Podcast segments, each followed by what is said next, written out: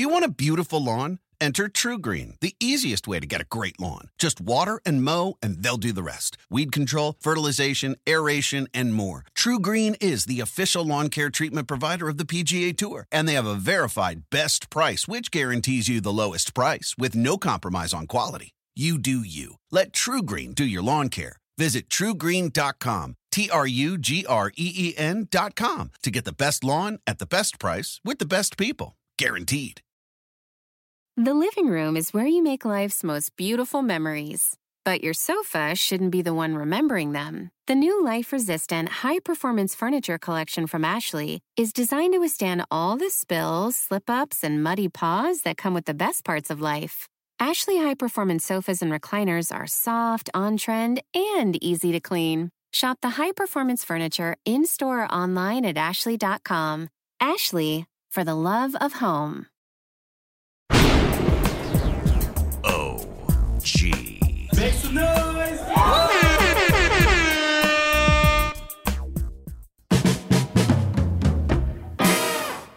How you doing, everyone? I'm Russ Salzberg, and I want you all to listen up and get a load of this. He was a valuable player during the Giants' very first Super Bowl championship season. I'm talking about the little big man out of Syracuse University, number 20, Joe Morris. And I'll be talking with Joe about his brilliant career in both college and the pros, plus the current Giants and the NFL playoffs. So, like I said, listen up because you're really going to want to get a load of this. All right, like I said, he doesn't need any introduction to any Giants fan, that's for sure. Number 20, little big man for the Giants, Joe Morris, who joins me now. Joe, thanks so much for being here, my friend. Oh, thanks for having me, Russ. Well, listen, Joe, there are so many things I want to talk to you about. I want to talk about the current Giants. I want to talk about you and your brilliant career, both in college and uh, the pros. But let's first start off with since you're a terrific running back. Let's start off with the terrific running back that the Giants have right now. Uh, who better to ask than you? Your assessment after watching him for one full season, because I get, I'm fortunate enough to get to sit next to you during all the games in the Giants press box. You tell me what you think of uh, Saquon Barkley, and did the Giants make the right move picking yes, uh, Saquon Barkley, and not a quarterback? Well, the thing came down to it comes down to is this. Uh, when they made the selection of uh, Saquon Barkley, I was excited. I was excited because of what he had done at Penn State, and he's lived up to more than that. When you can get 2,000 yards from one player, both receiving and pass catching, it, it means it, it means you have something very special. And you can rush for a thousand yards, and you and you catch passes for another thousand yards. You've done something very wonderful.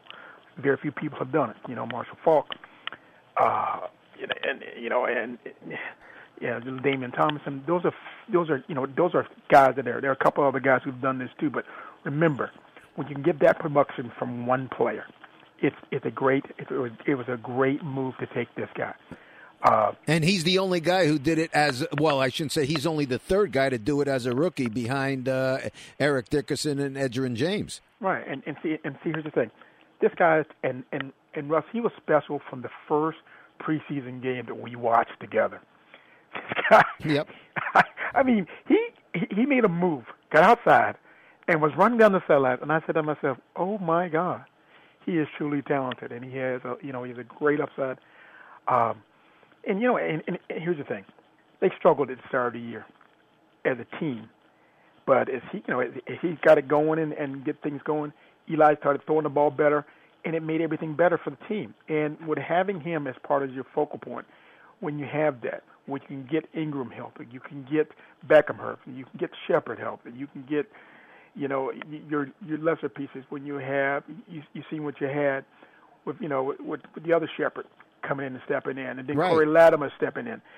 Those guys will do something. If we can solidify our offensive line and get ourselves where we can protect Eli or wherever the quarterback's going to be for next year, it's going to make that a more potent offense having that many weapons in there for Eli or the other quarterback if that's what they that's what they choose to do. All right, so so, so let, let me ask you this because uh, in our many conversations, I I don't remember who said it to you, but I remember you told me somebody I don't know if it was Parcells or Tom Coughlin. Somebody said to you um, something to the effect of, "You're too quick for what you do."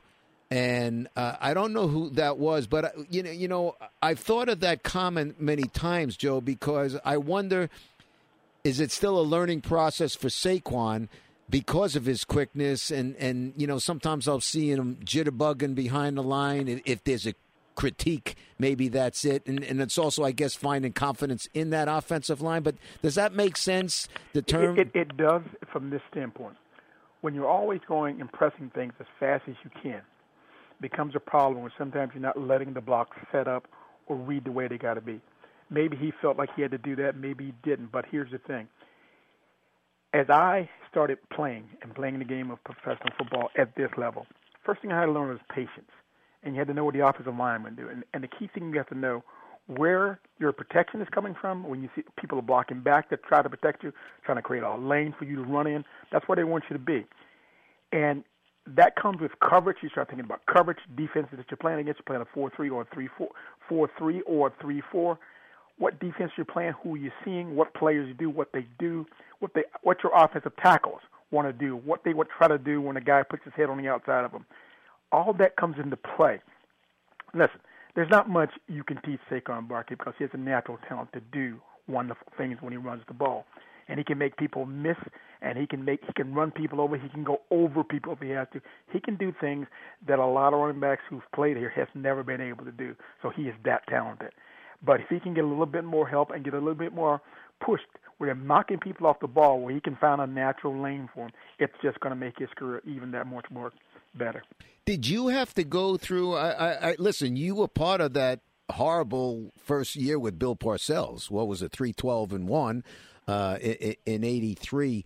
Uh, you know, and then you really started to get the ball. Well, you started for eight games in '84, uh, and you gained 510 yards uh, before you break out year in 85. But did you have to go through that process of what, what he's going through or, or, went through, certainly in particular the first half of the season, with learning about your offensive lineman? Well, I, I think that for me, it, it was different from, from this standpoint. Remember, we had drafted the number, number one running back, Butch Woolfolk from Michigan. Right. And I had to wait for my opportunity to play. Now, when my opportunity came, when Butch got hurt, uh, I took full advantage of it. But you know, I'd been watching our offensive linemen. I'd been watching them in, in in practice, and I had seen what they were capable of doing. Then I started having conversations with them and their and, and the coaches that were coaching them, and, and asking them about what they were trying to do on certain plays and why we were going about it. When I was at Syracuse and I used to play for Tom Coughlin, he used to say, Joe, you have to know what all the defensive players are doing over there. You have to realize how they're going to try to attack the running game and how you're going to see it. So you got to be prepared you know, what if the fullback has to go inside because the tackles guys running away from him? You know, and and, and playing at, at in college, you learn things and people who teach you that thing. And I think the thing that I'm grateful for is that I played for Tom Coughlin at Syracuse, and it was all the variables that he put into your mind to make you think about certain things. And you know, he'd say, "Look, Joe." You need to know what the backside X has got on this play because what if you have to go in and play X? or you want to know what the disease doing on his player if what's name. Then you have to understand the passing game, what we're trying to do. If you're going at seven, if you're running a seven yard in, Joe, and there's a 15 yard in coming in, we want to hit the 15 yard in. So we want to use you to attract the linebacker and create a hole so we can get the ball to the guy 15 yards. That's how you do that. And so when I first got here, Russ, that's the first thing that I really finally I said, okay, that's why Coach Coughlin was teaching me that at Syracuse.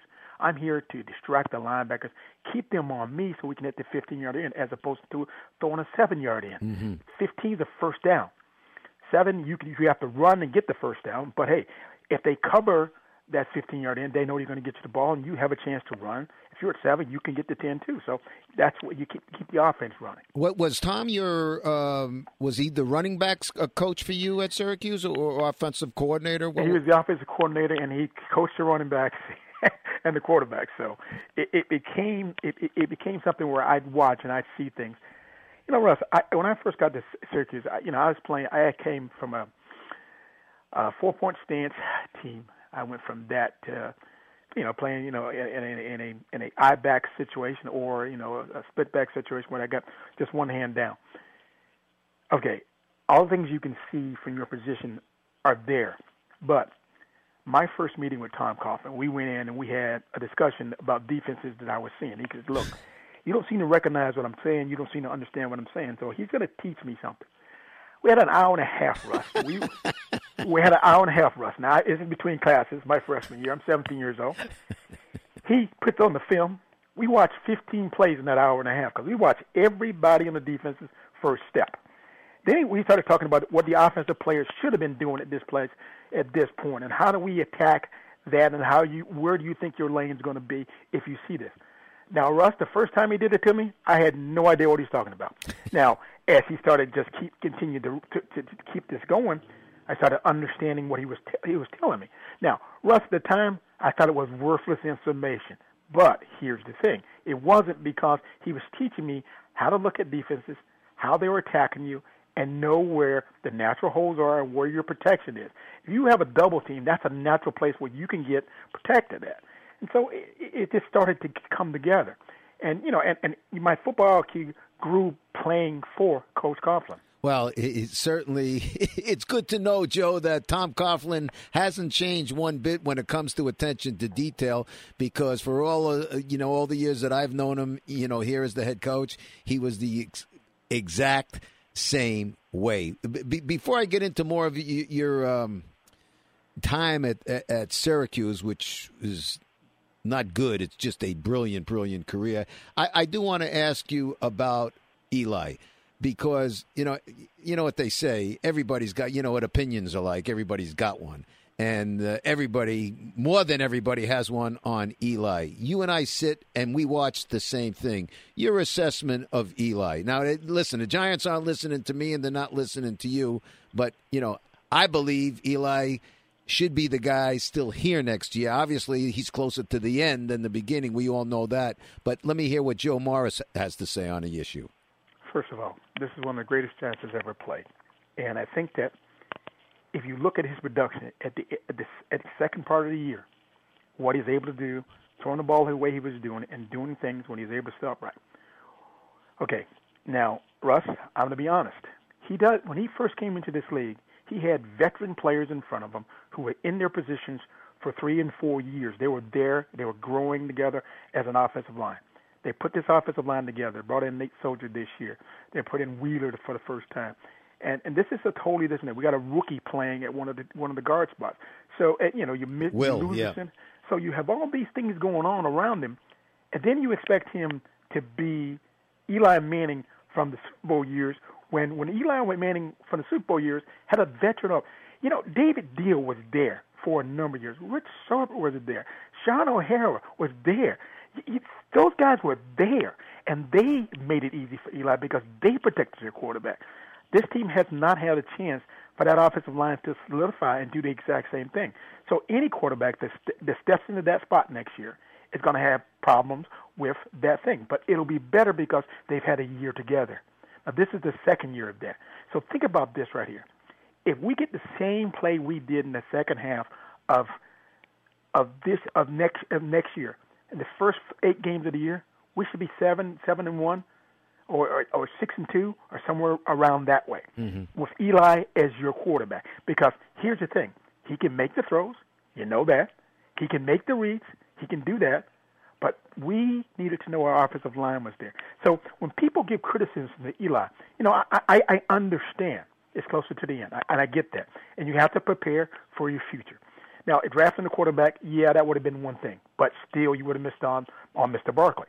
So that's where it becomes a problem for some people because they they're thinking, Eli's here. If he plays one more year for us, what are we going to do? So the Giants have to plan for that, and they have mm-hmm. to make a decision about how they're going to go about that.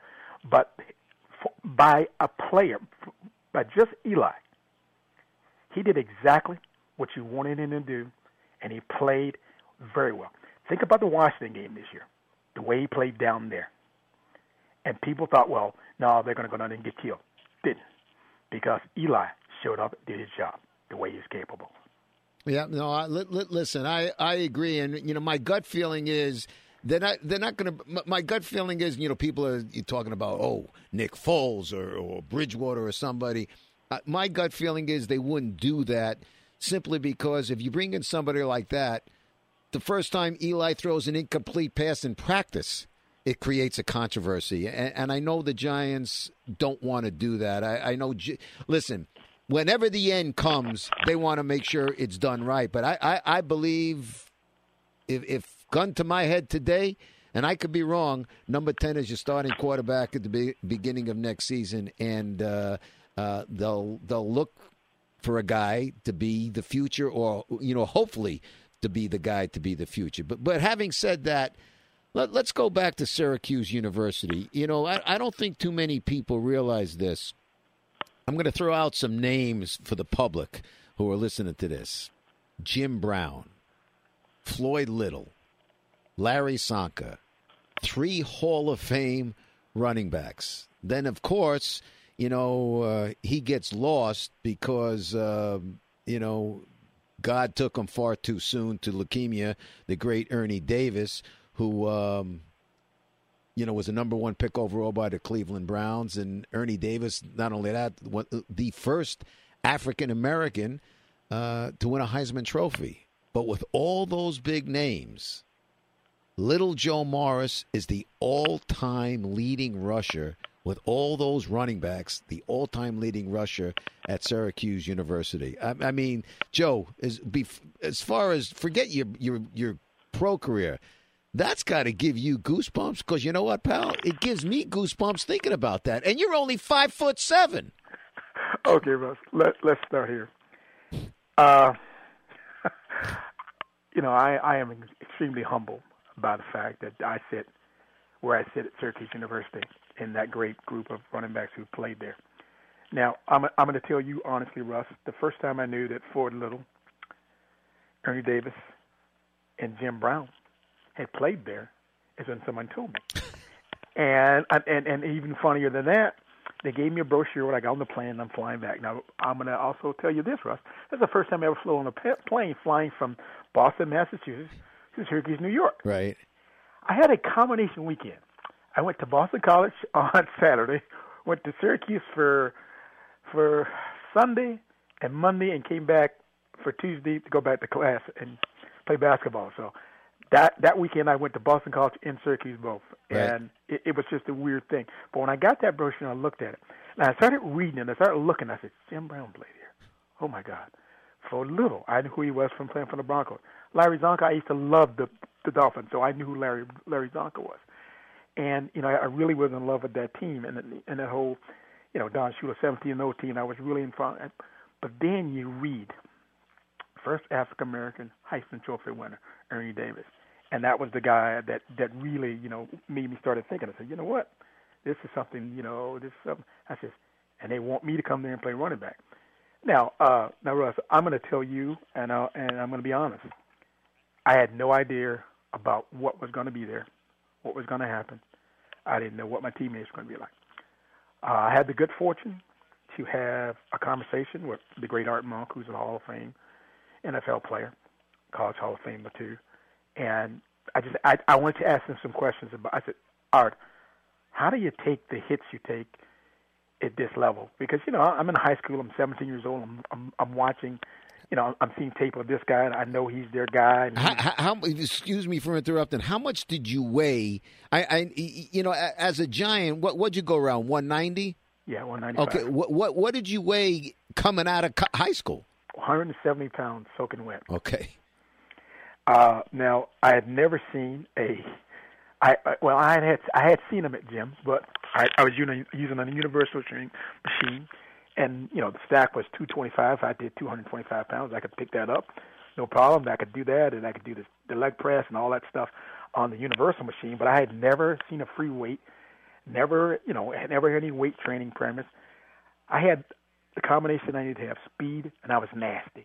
And that's the one thing you got to have to play in Massachusetts because you got to, you know, you got to go out there, do things. And like I said to my coach, I said, look, I got things I got to do. I said, look, I got three younger brothers. I, I'm supposed to blaze the trails for them. So that's what I'm going to do here and how I'm going to go about my, my career in high, area high school. And when they came to recruit, recruit me, it was funny. They were at another school, and and, and the recruiter from Syracuse came in and said, hey, uh, you know what? Uh, there's a kid. He's he's kind of small, but you should, you know, Syracuse people, you got you to go by and see him. And Dave Zuccarelli pulls up to the to the thing. A week later, he and Coach Maloney show up, the head coach at Syracuse at the time. And he says to me, he says, "Son, I think you can be able to play at the next level for us at Syracuse." Now, okay, I, I'm, I'm in my mouth's open because I'm thinking I'm going to University of New Hampshire. I'm going to UMass. I'm going someplace close, Boston College, maybe somewhere like that. Syracuse was the you know that big fish, and I said okay. And then when I I flew there for that weekend, Russ, I'm thinking okay. After I seen, it, I said, oh my God, how the hell do I at 170 pounds do anything like these guys? Because you know I knew who Jim Brown was. And, know, even from his career as an actor, you know I look back at some of the records he'd had, and and I, I but I'd never seen the word Syracuse. I I've never seen that. And you know, and, and then like getting to, to to university when I got back, I started doing some research with the library, got some books on Syracuse, and I said, man, that is pretty cool. Yeah.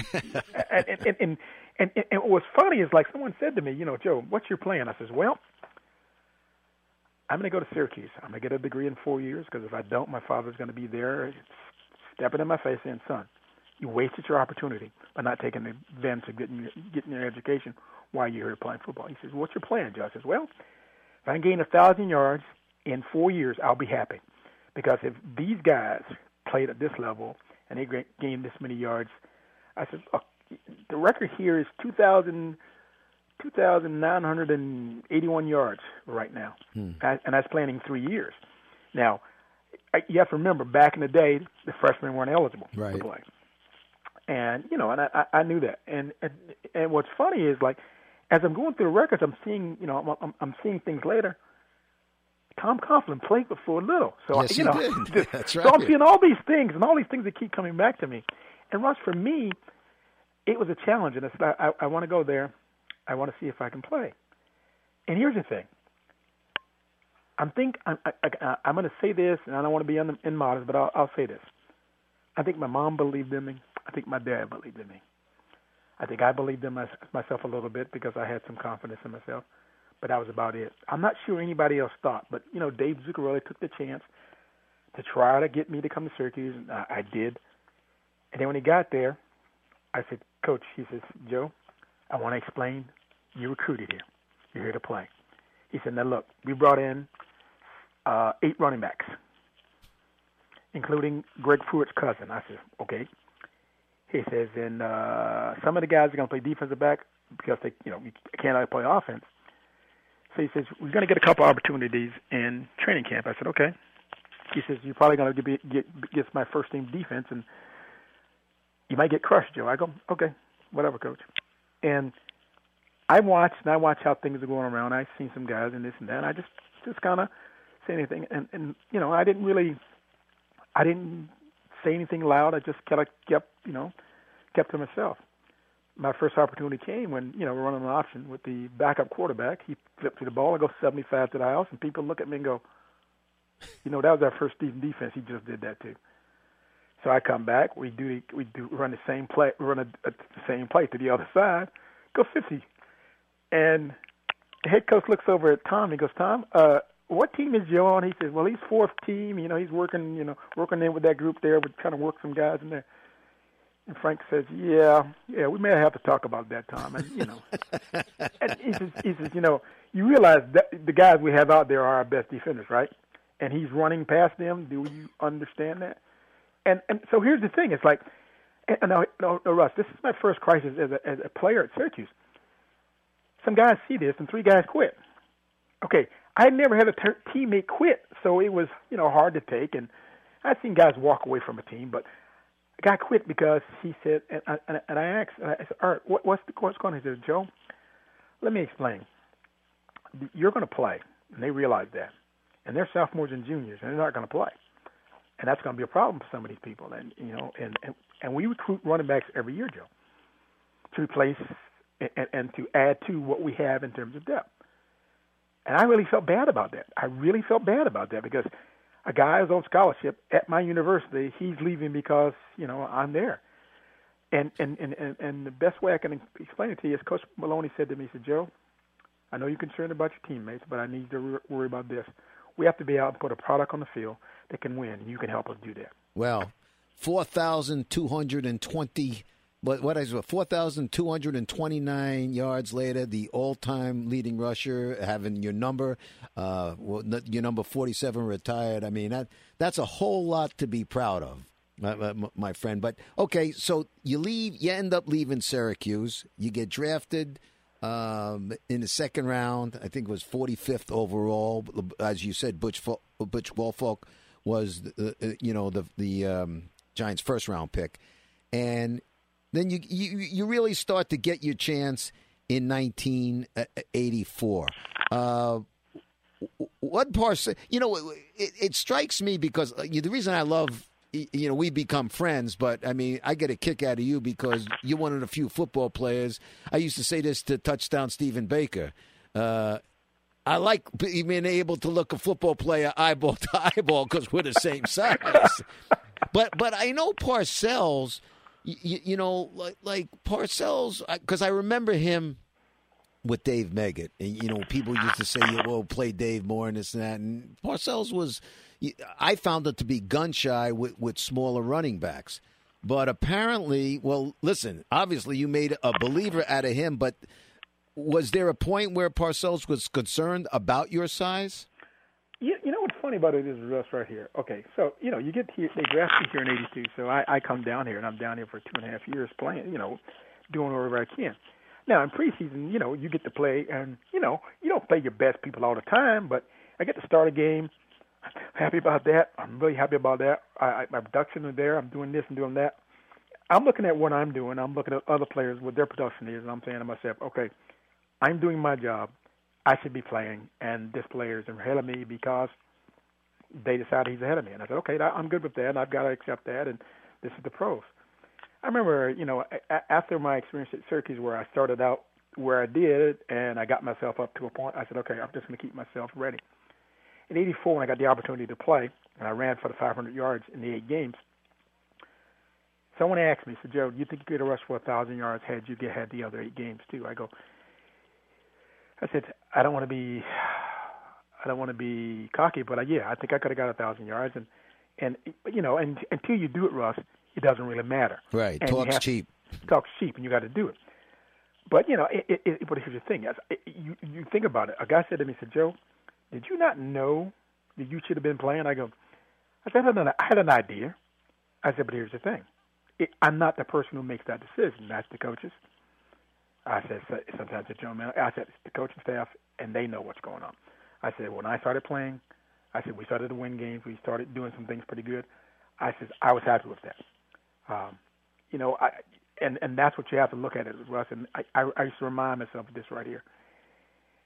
In '83, and, and when I got, you know, we played we, we played the first year here. We were on strike, so it was you know five, nine games or whatever year comes around. Uh, last game of the year in '83, I got to play against the Redskins. They had to give up on 100 yards at RFK Stadium. I rushed for 100. I rushed for 118 yards down there. So we, you know, we stay in the game all game, but we end up losing, and it still doesn't help. But I established myself. I know I can do this. Okay, I can play this game. I'm just waiting for an opportunity now. And that's what I'm waiting for now. Yeah, well, um, you, you, you go ahead, uh, Joe and you start those eight games, and like you say, 510 yards, okay? But then in 1985, you really become a focal point of the Giants' offense. You gain uh, 1,336 yards. Uh, obviously, Parcells had to say, "You the man, Joe." Well, what happened was Butch got traded. Uh, now, Russ, now I'm gonna I'm gonna I'm gonna stop you there by saying this right here. We we and when we traded Butch, to Houston, we drafted George Adams to replace him. so someone said to me, I was training at the alt weights lifting program. He said, Joe, you got rid of one, you got another one to deal with. I go, yeah, I know. And my thing with George was this right here. I was going to treat him in a fashion with respect and help him with anything he needed to have. And this is what I said to him. I said, look, I want to explain this to you one time. I'm here to help you.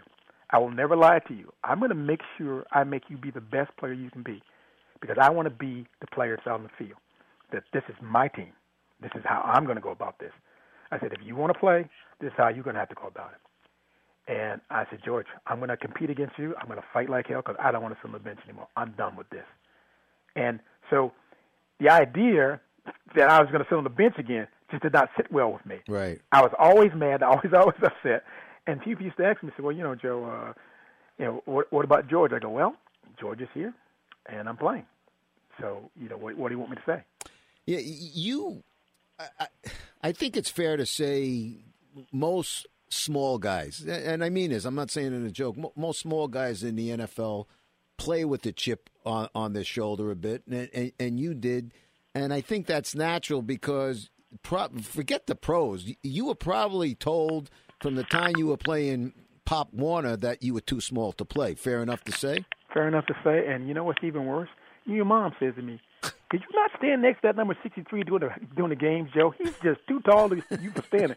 I go, "Ma, that's my offensive tackle. I love Karl Nelson, but he is tall, Ma. But I can't get another spot because that's where I got to stand. That's where the running back stands in the huddle."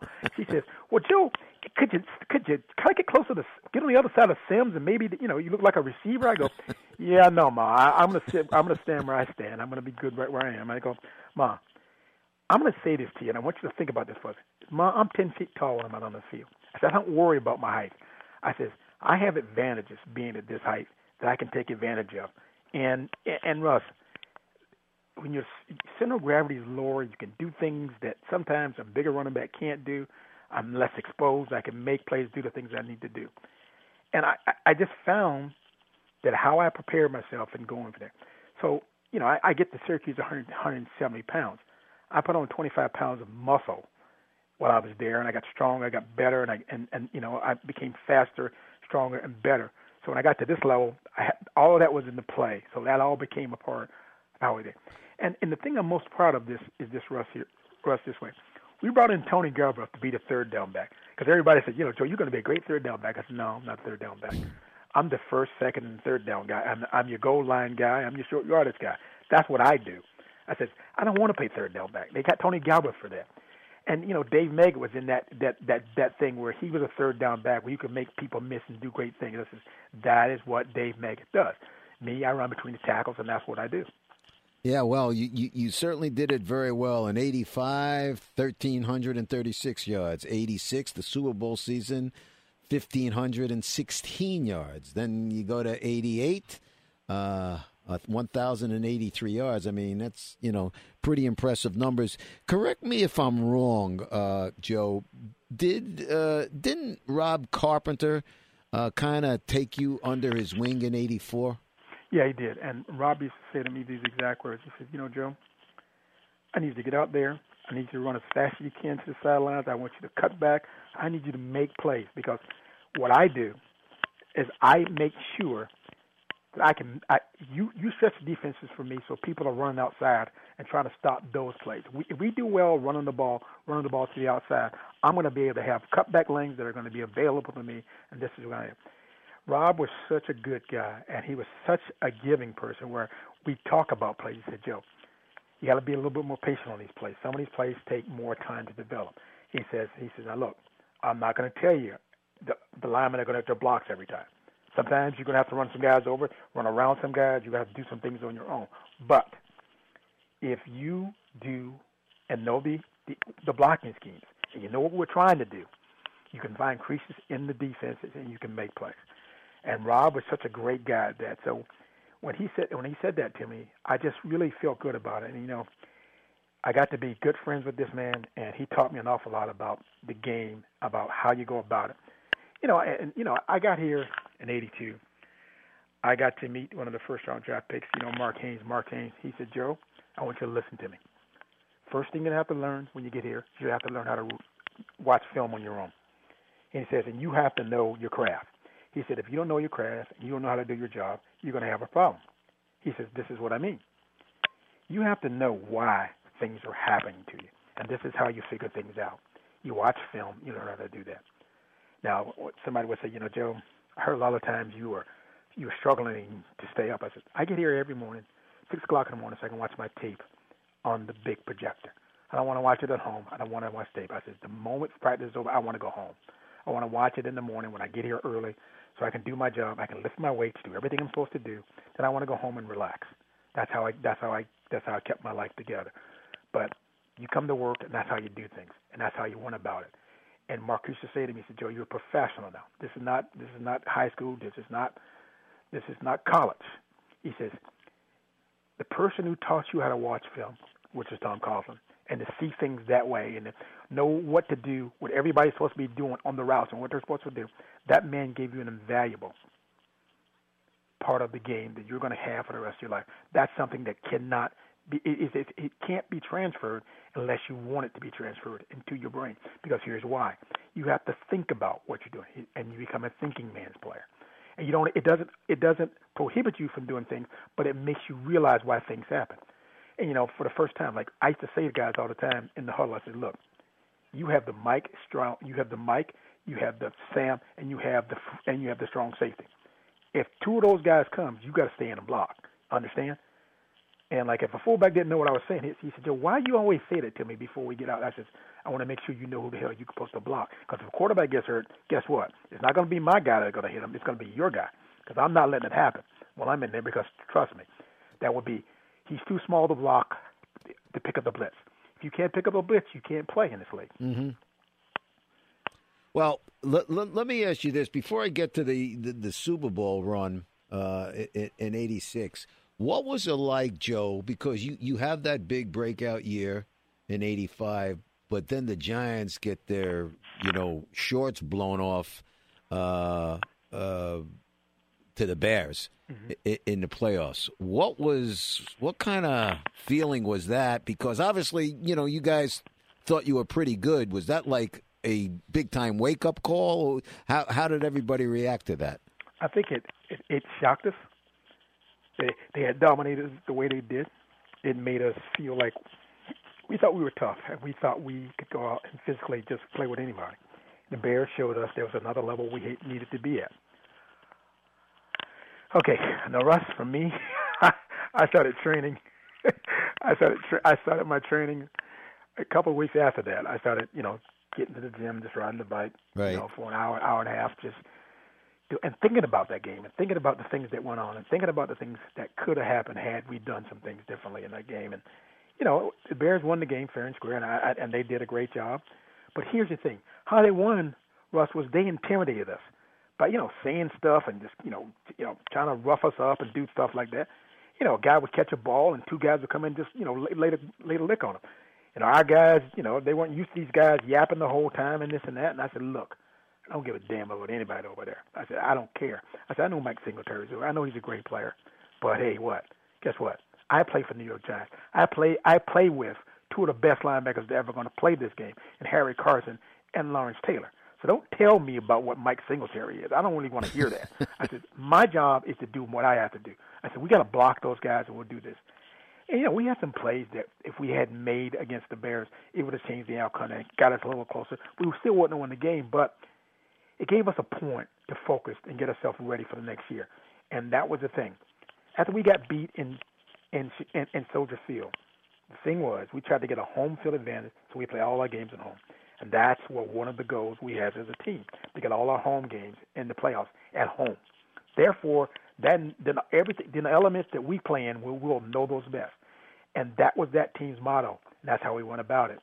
And you know, we used to and I used to say, look, Uh, and and it was funny. A couple years ago, before that, after the '84 after the '84 season, Phil Simms and I got together and he said, "Look, we need to push our offensive linemen to go strong, get stronger and better."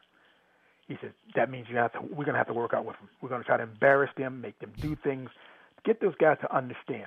Now we're trying to make them better because here's the thing. Phil says, "I'm to remind you this, Joe. You go nowhere if your offensive lineman can't block anybody.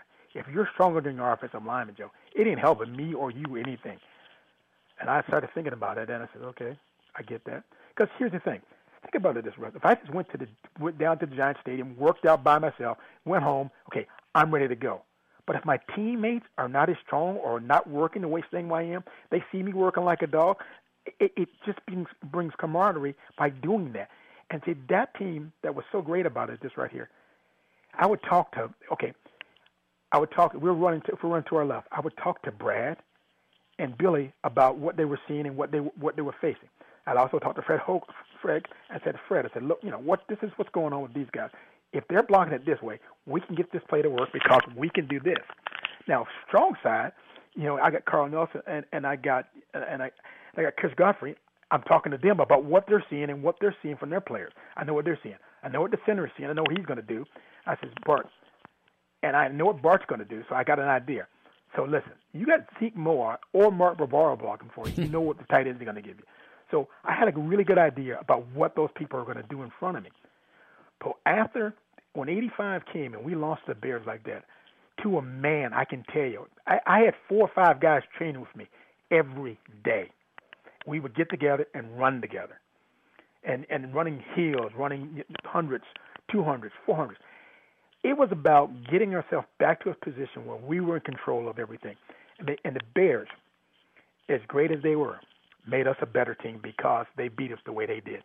Well, I'll tell you what, they must have did something right to you in beating you that way because you come back the next year and then after you finish the regular season, as you were saying, boy, a complete turnaround. Uh, the first game against the 49ers, the first playoff game, 49 to 3. You whoop them.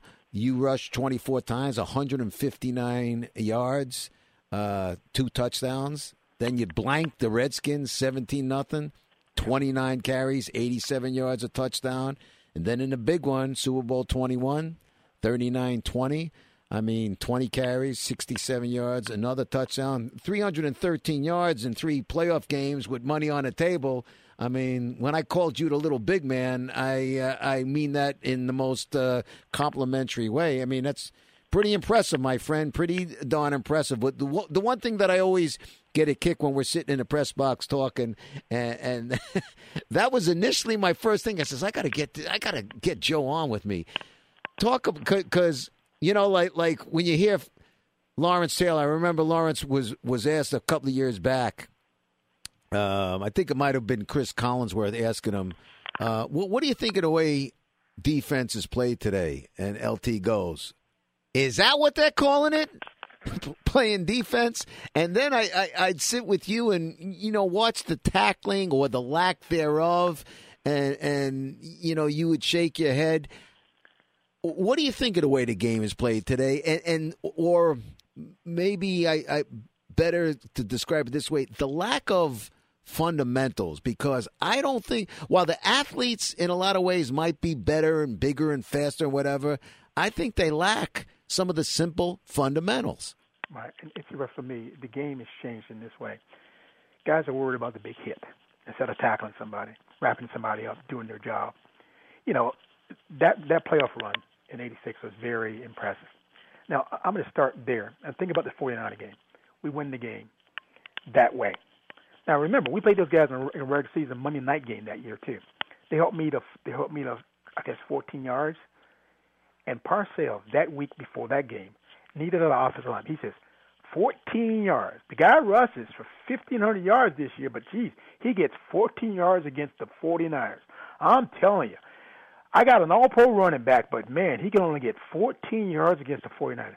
Do you know how much that got on their nerves to hear that over and over and over us. So that's the first thing you got to realize. So the first time I got the ball, I go 40 yards for a touchdown. Somebody said, "Well, you already got more than 14 yards, so that, that's a good thing." And it, it kept rolling and kept rolling. And and here's the thing, Russ. That was a team that just got mad about that because when we played the 49ers on Monday Night Football, we went we win the we win the game uh, in a dramatic fashion. But here's the thing: it just kept us kept us rolling, kept us doing what we had to do, and we kept getting better and better as a team. But at, by the time that that divisional playoff game started, I, I felt bad for the 49ers after a while because it, it got it got over really quick, and it was over quick, and and, and our defense was just there all game long, and that's what Lawrence was talking about because when he says that's what you're calling that now, we used to dominate people and hit we hit the quarterback and he'd be done, and when and when Joe and when and here's the thing and you know, I, you know, and listen, Joe Montana when he got hit that game by Jim Burt, I mean, that was it. You know, and their backup comes in, and and you know the backup's not the guy. He's not took all the snaps. He doesn't know all this stuff.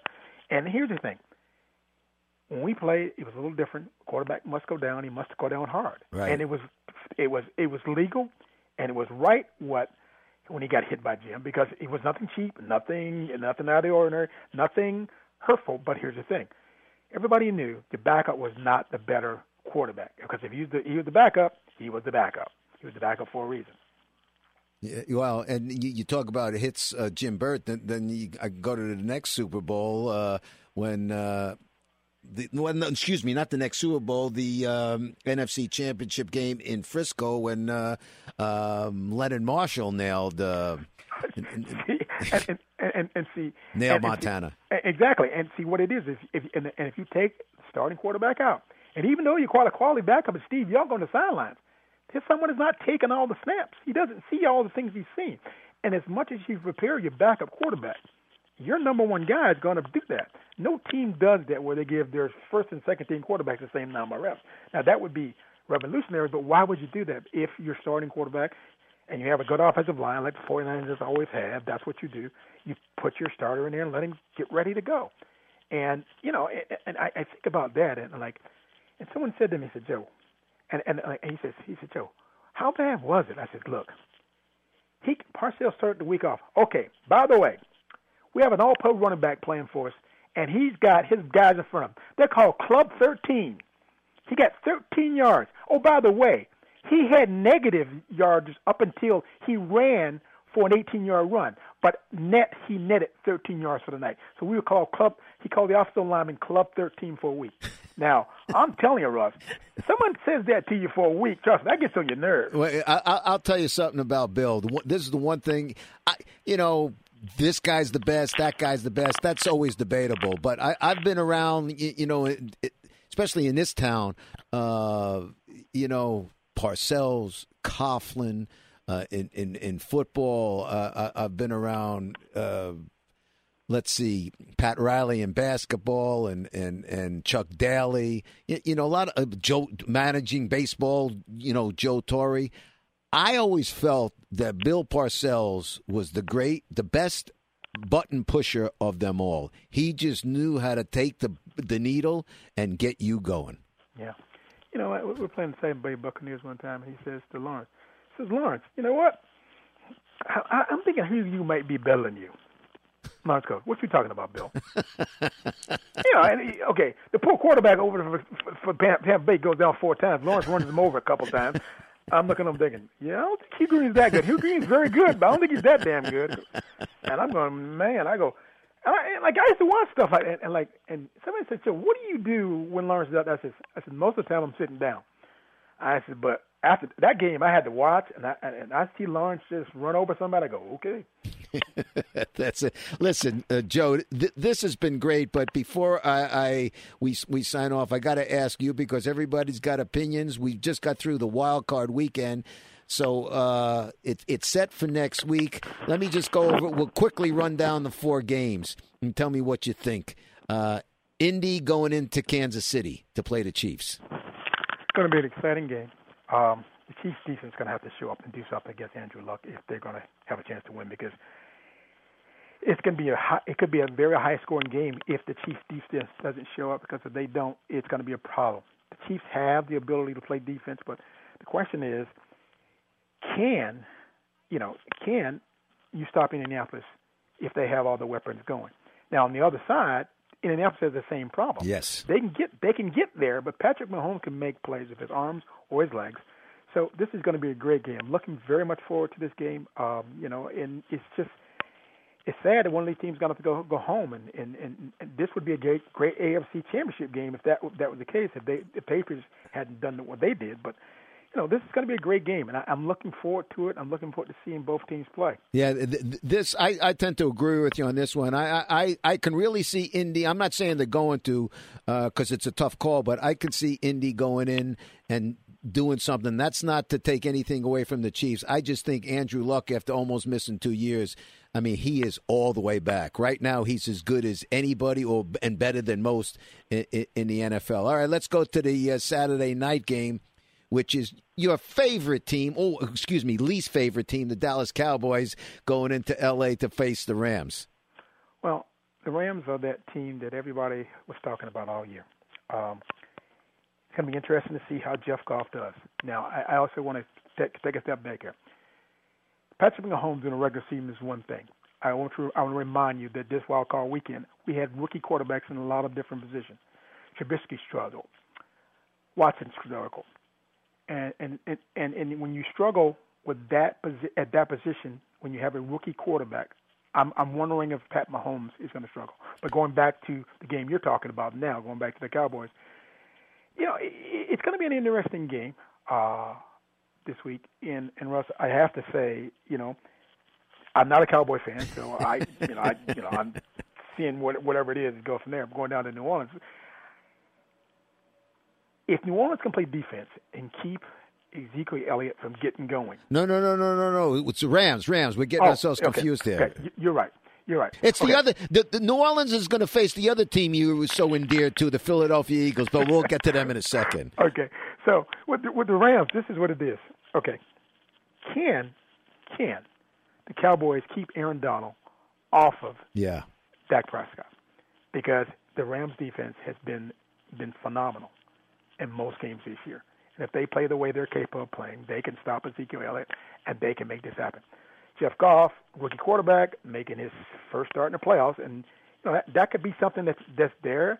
Cowboys have enough good enough defense where they can you know cause some problems for a guy who's just in his second or second year playing quarterback in this league. Got to see what he's going to get from Goff. Goff's got to come up and have a big game, make his receivers be do the things they've been doing, and Gurley's got to be the running back that they've always had.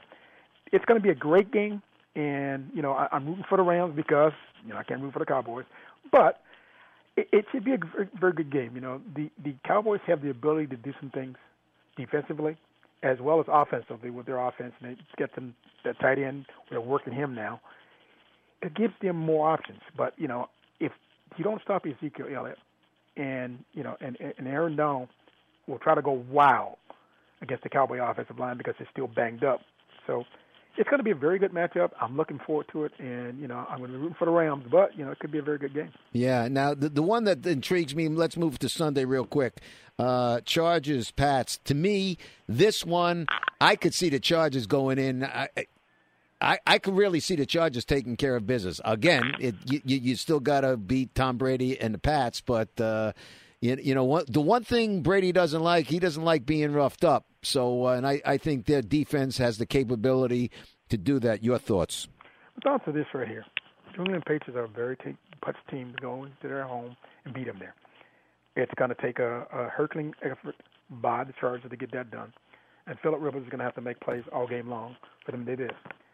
Uh, their record against the Chargers against the Patriots is not very good, but you know, it, it, and, and what you said, Russ, is just right here. Philip Rivers has got to be saying to himself, "This is my time. Mm-hmm. It's got to be about this right now. This is my best opportunity to get to a Super Bowl. This is how I got to do it. I may have to go through Kansas City or somebody else, but I've got to get this done now because I've got to get this monkey off my back. I've got to beat Tom Brady and his team." Uh, the Patriots, but with Bill having a week to rest his guys, get them ready, get them set, you know they're going to be ready for ready for everything that Rivers does. And you know, it, can they get enough from Melvin Gordon to to make the Patriots have to have to play the play pass? Because if they can get that play action going, and you know, Antonio Gates is a great tight end. Mm. He's come back in this league, and, and and people are saying, well, he he might want to play another year after what he did. I'm saying, no, if they get to the Super Bowl, I don't think he'll be done just like everybody else, because it's time to move on if you can get that Super Bowl. Yeah. And finally, finally, this is the one that uh, I, I, think you'll agree with me. Uh, maybe you won't. This is the one I, I just can't see the Eagles going into uh, New Orleans in in their building in the Superdome, going ahead and, and you know beating the Saints on their home turf. Uh, your thoughts? It, it's going to be a difficult task to do that for the Eagles. Yep. I like Doug Pederson. I like the way he calls games. I like the way he brings things in.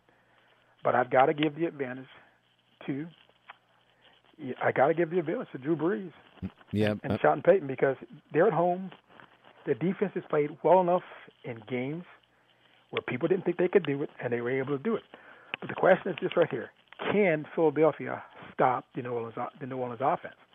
And you know, you're using a quarterback to, to, to add some different thing, another quarterback to help Brees out in certain situations. Your running game with the two running backs they have, you know, New Orleans has done some wonderful things this year with the offense, and they've tried to diversify and do some certain things. But it's going to come down to Drew Brees making plays against the Philadelphia defense. And, you know, for a long time, think about this. I thought for a second, for a second, Chicago could close them out. But, you know, you got to get pressure on Foles. And I think New Orleans will realize that. You got to get pressure on them because you can't rush three at the end of the game like you know, like like Chicago did. You got to rush this guy. And you got to get him off that spot. You got to do that.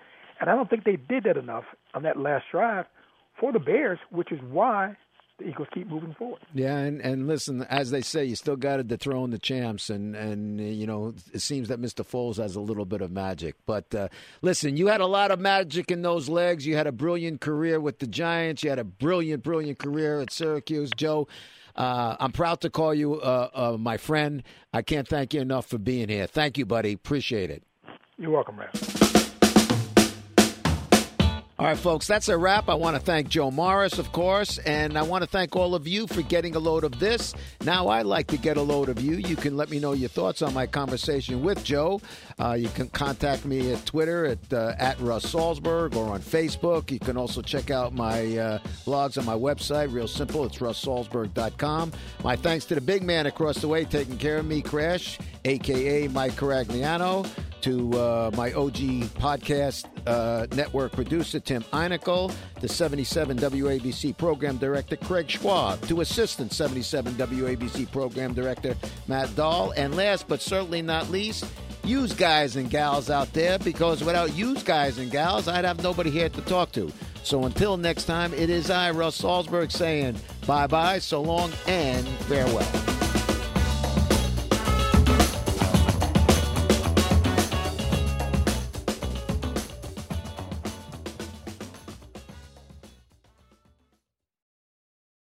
Whether you're a morning person or a bedtime procrastinator, everyone deserves a mattress that works for their style. And you'll find the best mattress for you at Ashley. The new Tempur-Adapt collection at Ashley brings you one of a kind body conforming technology, making every sleep tailored to be your best. The collection also features cool to the touch covers and motion absorption to help minimize sleep disruptions from partners, pets, or kids. Shop the all new Tempur-Adapt collection at Ashley in store or online at ashley.com. Ashley, for the love of home. You know, when you're listening to a true crime story that has an unbelievable plot twist that makes you stop in your tracks? That's what our podcast, People Are the Worst, brings you with each episode. I'm Rachel. And I'm Rebecca. We're identical twins who love true crime cases that make you say, didn't see that coming, and we hate the people responsible for them. Listen to People Are the Worst now on Apple, Spotify, or wherever you get your podcasts.